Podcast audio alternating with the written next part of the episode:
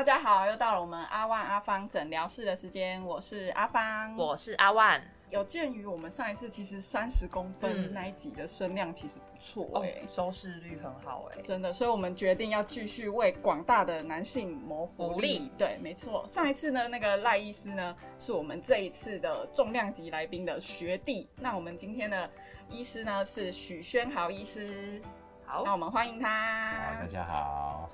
哦，许宣豪医师的经历啊，还有在台湾驻史瓦蒂尼医疗团的泌尿科主治医师，然后有在韩国首尔大学附设医院有做过软式输尿管镜的手术研修，还有韩国的延世大学附设医院达文西机器手臂辅助腹腔镜手术研修哦。哇，是有出过国的医师对啊哎那他现在呢是我们万方医院泌尿科的主治医师，让我们再次欢迎他。好，大家好。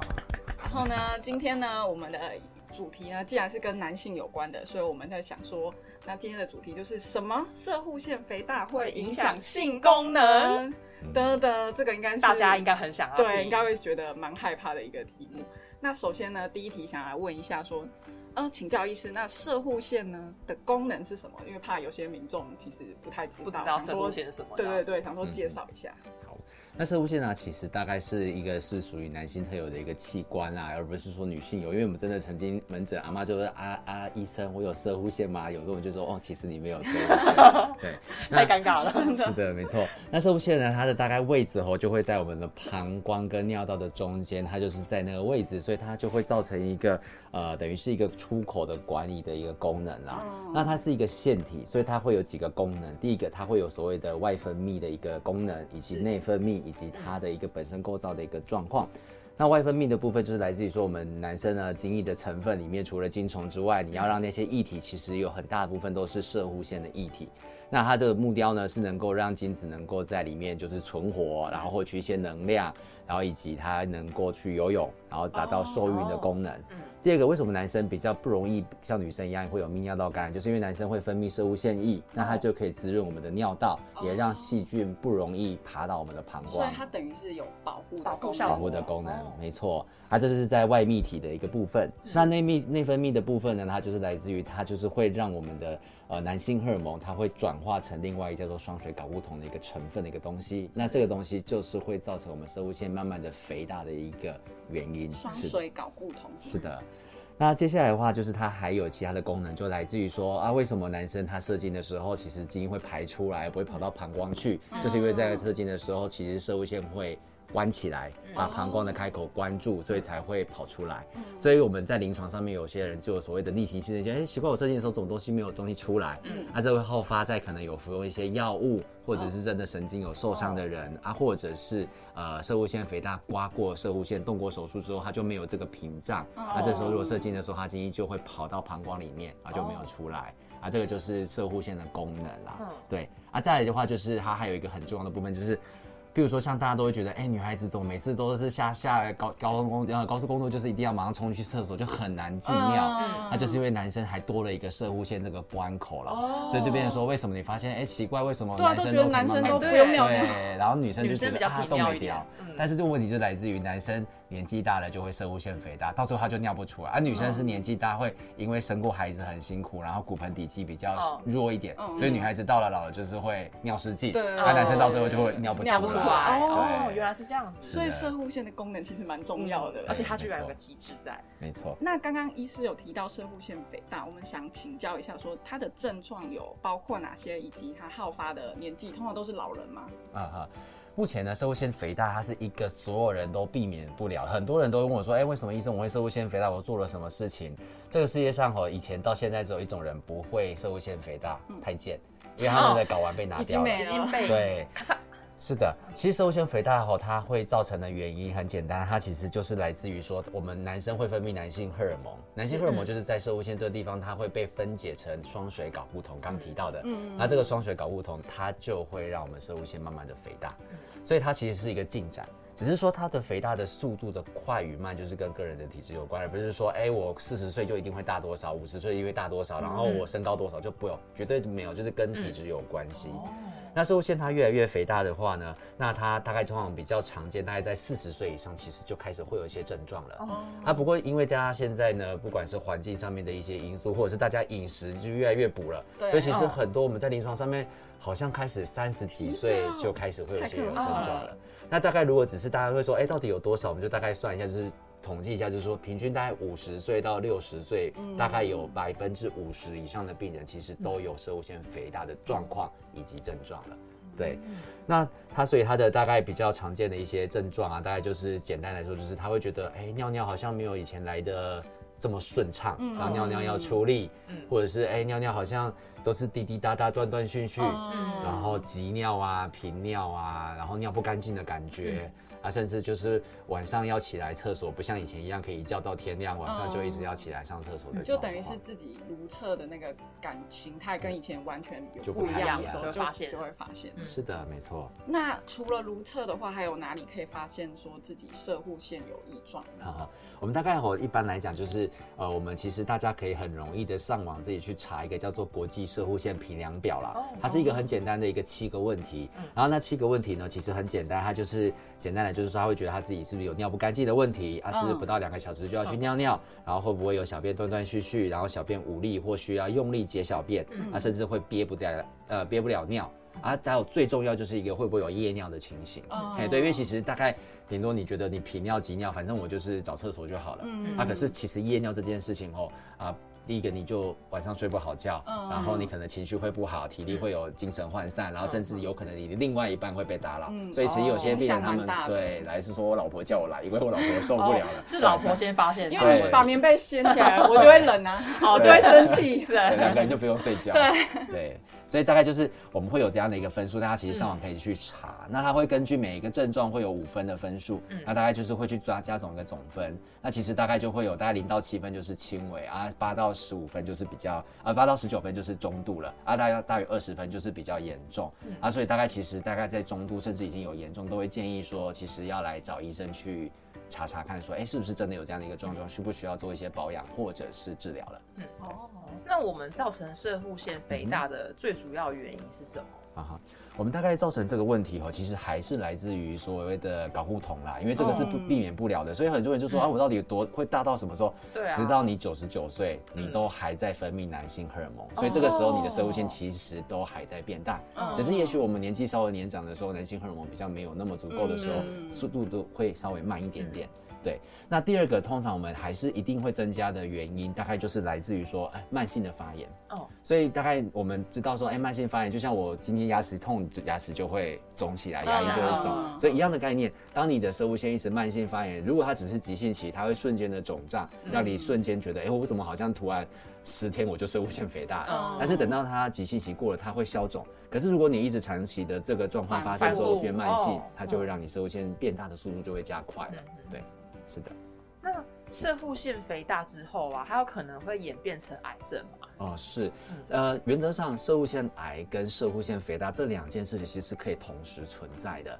射护腺癌呢，它是来自于说，第一个，你有这样的一个基因在，嗯所以其实，譬如说，假设你知道说，哎，你自己的爸爸妈妈，啊，不是妈妈不会有，爸爸或爷爷或者是其他的阿伯，就是家族里面有射物腺癌的可能性，嗯那你就要知道说，你可能就有这样的一个基因了。就有遗传哦。对嗯啊，第二个就是说，呃，我们我们如果假设你今天呃，就是环境，我们的环境也很重要，因为其实我们现在大家知道，现在很多的化学物品，然后甚至会有一些致癌基因啊，这些东西都也会造成这个问题。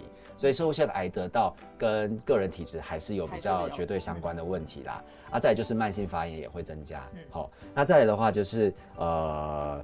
这个部分是一定会不会变，要什么时候变，其实不一定，就是有时候是碰运气，尤其是他在早期是没有任何的症状啦，所以其实射物腺癌初期其实跟射物腺肥大，甚至比射物腺肥大的症状更不明显。哦所以射物腺癌通常，如果假设呃，我们通常都是用，譬如说抽血抽一个 PSA 去做一个诊断啦，嗯并不会从病人的明显症状。通常病人因为射物腺癌有症状，都是来自于骨头转移的，那个都已经很后线了。哦那医师，你建议男性要早一点就是大概什么时候去抽血检查这个吗？是我们目前比较建议的是，大概大于四十岁以上，大概自己健康检查都至少要去抽个 PSA，这个所谓的射物腺特异抗原啦，或者是大概平均一到三年，然后就是到泌尿科这边去做一些检查。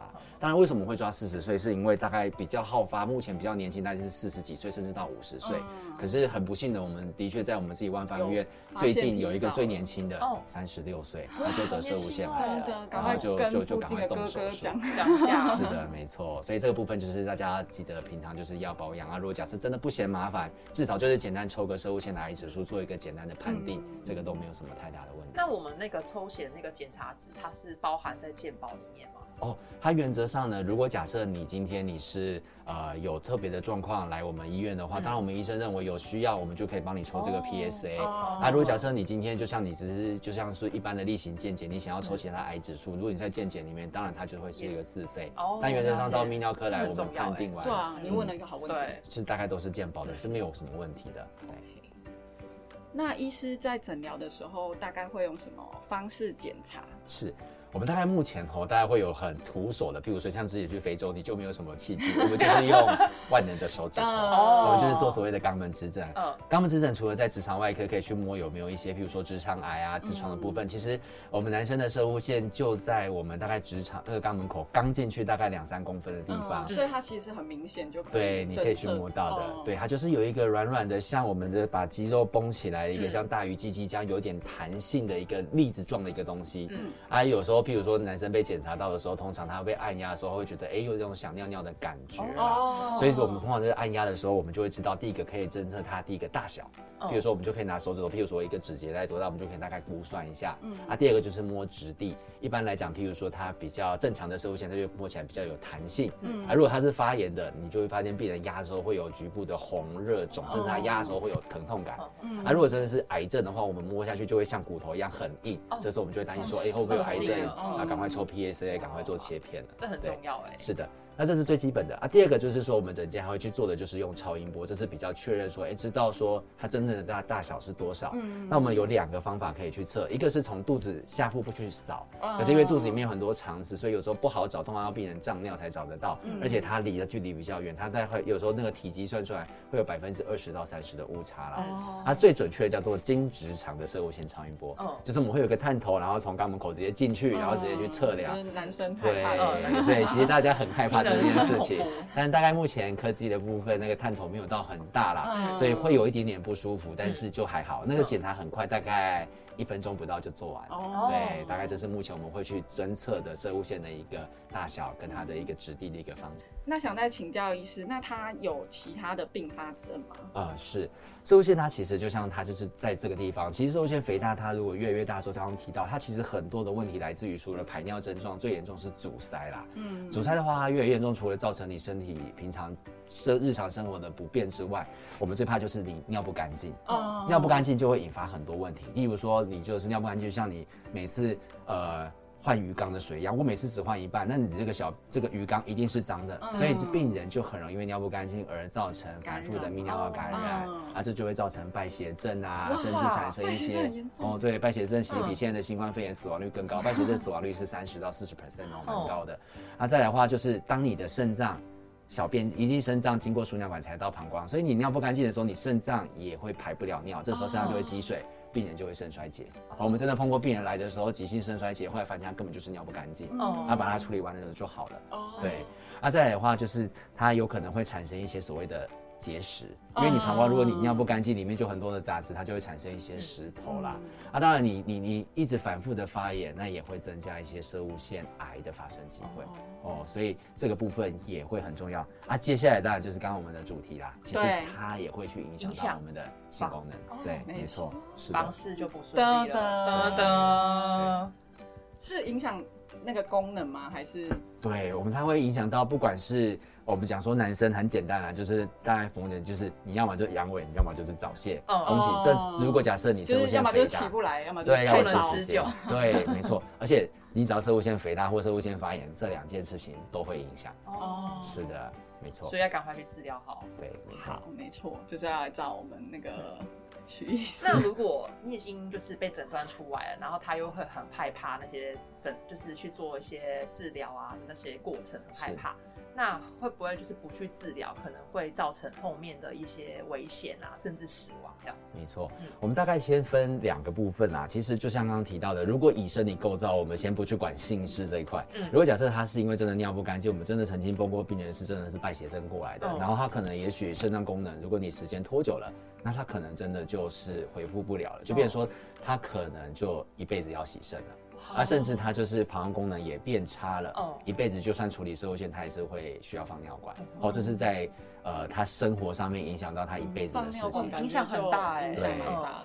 那在性事这一块，大家一定也很好奇，说刚刚没有提到说为什么它其实会影响性功能？那是因为来自于说呢，我们有很多包含了阴茎勃起的啊这些感觉的神经，它的神经是从我们的腰椎之后会慢慢的走，走向之后它会走在射护线的两侧，然后才跑到我们前面的阴茎啊、龟头啊这些的部分。所以当你发炎的时候，或者是它肿胀的时候，你的神经就会因此被压迫到。啊，不管在你的感觉上啊，甚至什么都会有一些问题。甚至甚至有些人他射物腺发炎的时候，就会觉得，哎，尿道就是不舒服，龟头就是怪怪，可是他也不知道到底问题在哪里。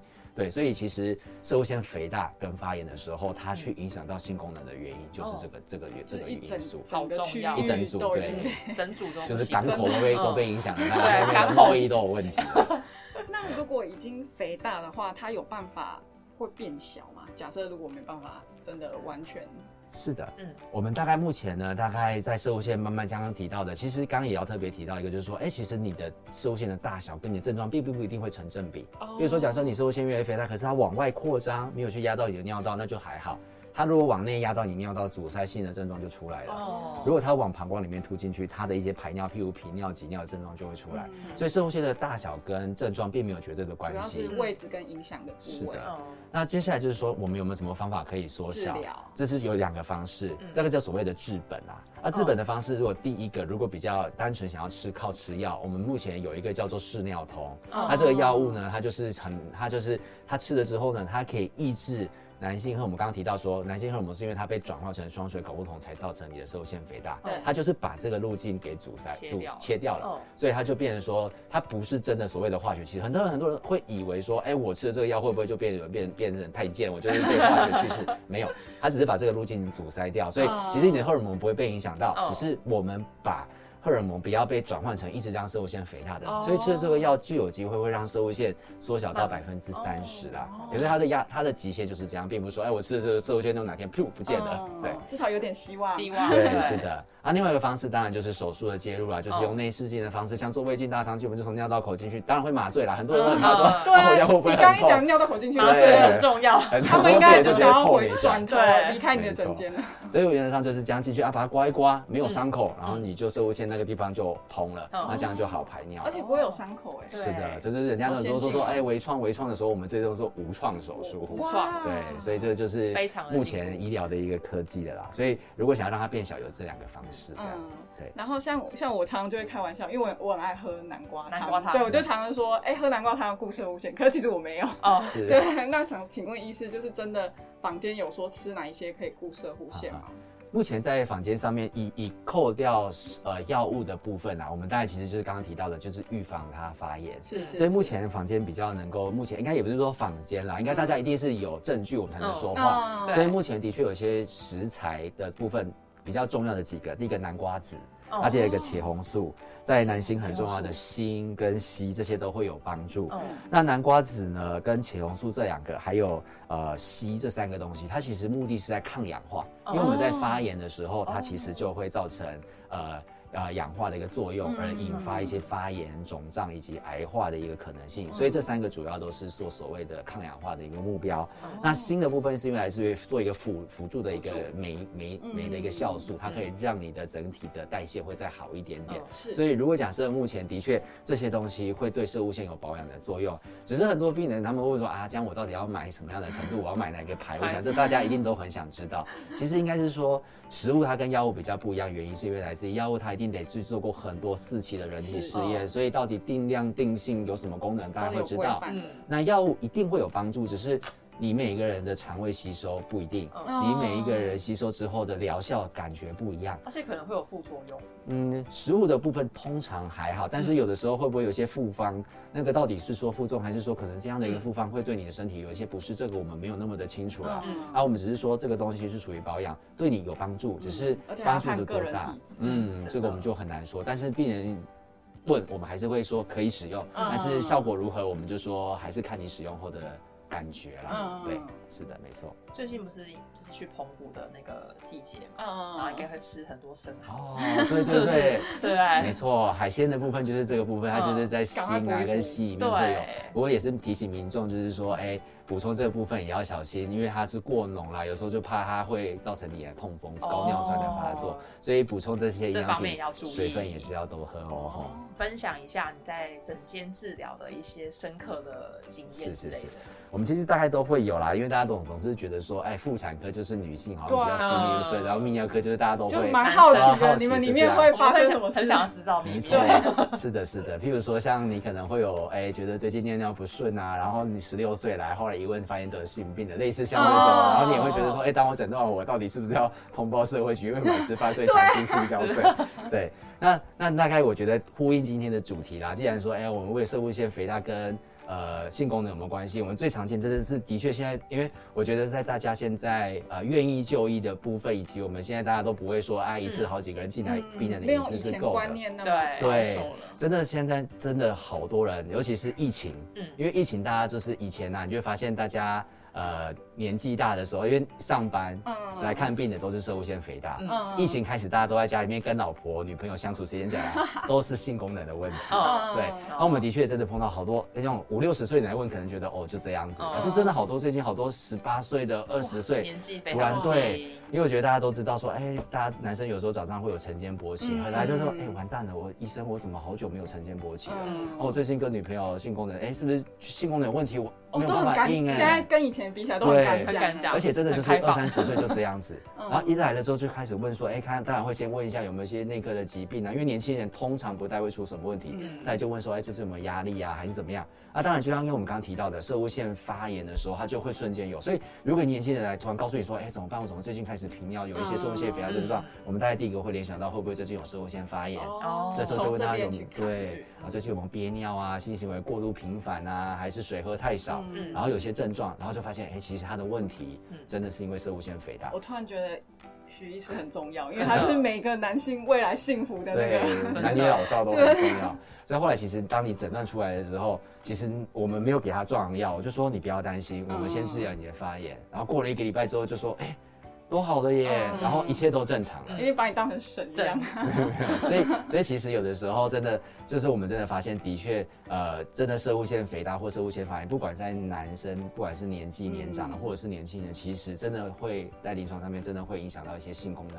那其实我们只要早期的治疗，其实都会达到很好的疗效。嗯那只是这边会再提醒民众，就是说，我们一定最常见疾病都会分为急性期跟慢性期。是所以如果假设我们真的碰到很多人，他们也许觉得，哎，OK，我没有问题，我也不看医生，我就不管他了。等他超过了三个月反复之后，他就真的变慢性了。嗯。慢性的射物腺发炎，它的治疗疗程就很久了，而且你很难摆脱它了。嗯。那到最后就会进展到慢性骨盆腔发炎，甚至我也曾经碰过一个三十几岁的，真的是他说他已经试过很久，因为他已经有性功能问题，然后他拖了三年没有治疗，所以等到他回来找我们的时候，其实他的治疗整个疗程就是别人可能治疗一下就很有效，他到最后甚至吃了一些壮阳药，效果都不是很好啦。啊，所以这个部分要再提醒民众一下。我觉得医师刚刚讲这个很好，就是其实不管你大问题、小问题，其实如果你真的不放心的话，你有小问题的时候，就真的是赶快先去赶就医，快先治疗，对对对，不要拖到拖到后面，已经没变成错。是的。哎，那许医师为什么当初会想要选泌尿科？是不是在就是行医的过程当中有一些特别的、有趣的事件？其实这个部分比较没有什么特别，其实因为那时候其实大家就是觉得说，哎、呃，其实当时一开始最早反而是觉得四大科一定排除掉，妇产科不想看，哦。儿科因为小孩子无法沟通，嗯然后再来就是直肠外科又不想碰大便，然后泌尿科其实也是被排除，因为我不想碰尿尿。哦，对啊，只是后来发现原来哎、自己觉得想要走外科，然后呃泌尿科又是属于一个有内视镜，它就比较不会像那种你开大刀就是要开的很累，然后半夜有很多急诊刀的，然后又觉得说哎还算不错，嗯。啊也是因为最后会定这个科，也是其实是因为实习的时候刚好那时候在医院的时候，那时候有学长跟学姐，但那个时候对我很好，就觉得哎、哦。学弟你想要去。看到就是你啊对，你就是就是你就是去做啊，剩下这些杂事我们来做啊，所以就觉得哎、这个科其实气氛不错啦。嗯然后后来进入的时候也觉得说哎、还不错，就像那时候去呃去非洲，就算我们没有一些器械啊，光病人你给他开个药，他都可以尿得很好，嗯其实就觉得都都觉得还不错其实我们蛮有成。就感。对对对，吃喝那就跟。之前 访问的医师蛮像，就是嗯很知道自己不喜欢什么，用删去法，然后跟三去法不想要吃夜饭，不可以讲出那个医生的对对名字，对对，我们保密保密保密。是的，对对对对。是。哦，那假设已经得了的话，生活习惯或是饮食要怎么做改变？是。因为像射物腺肥大、啊，其实我们大概就像我说的，它是一个正常的生理的一个过程，所以其实我们没有什么特别，你也不可能为了这件事情去吃什么化学去世的药对物。哦，是的，那原则上我们大概就是你可以去做的。如果假设你真的不太想要药物的治疗，那你可以先用一些保养品。嗯对，那第二个就是规律的生活，去减少发炎的一个情形。是，那当然，我们刚刚也提到了，因为现在真的太多的房间有很多的卫教，我想大家都是出于善意，只是有的时候大家听了太多东西，反而会很混淆。混淆。所以其实当我刚刚提到的说，网络上会有一些简单、很客观的一些问卷，那你可以去稍微看看自己有没有一些这些症状。嗯当这些症状开始困扰你的时候，如果真的不嫌麻烦，我觉得你可以来找医生，我们去好好的讨论。嗯因为其实很多的问题是能够治本的，有的时候你并不知道问题，还没有找到那个根本。那我们医生的的目标就是帮你去找出那个根本。啊，你如果能够治本，那甚至你不需要未来吃药，甚至进展到一些不可以、不很难处理的状况，嗯我觉得那才是最重要的。所以大概最最简单就是说，我们要知道说，我们随着年纪增长，我们会射物腺肥大，甚至有可能射物腺癌的可能。嗯那当然平常就是多保养，然后呃小心不要有一些发炎的问题，然后饮食作息正常啊，大概是这样啊。如果有任何的不确定，我想就是挂个号跟呃信任的医师做一些讨论咨询，我想这才是最重要的一个部分。好，那今天呢，非常谢谢许医师的分享。那呃，大家就是就是，如果真的有就是泌尿方面的问题的话，其实早有点小问题，嗯就像医师刚刚说的，就是鼓励就是。呃及早治疗对，及早治疗。然后，呃，网络上也也有一些可以看国际对啊射护线的一些评分量表，可以自己先去评评估看看。然后再来就是，如果快要四十岁的话，可以去做一下 PS 四 A 啊 PSA 的血液检查，这样子。或是可以直接挂许医师的门诊。没错，那今天呢，真的非常谢谢许医师。OK，谢谢大家，谢谢。如果大家喜欢收听我们的内容的话，之后可爱的小编也会将声音档跟小短片上传到阿万阿芳诊疗室的 YouTube 频道，连接在资讯栏，欢迎大家订阅及收看哦。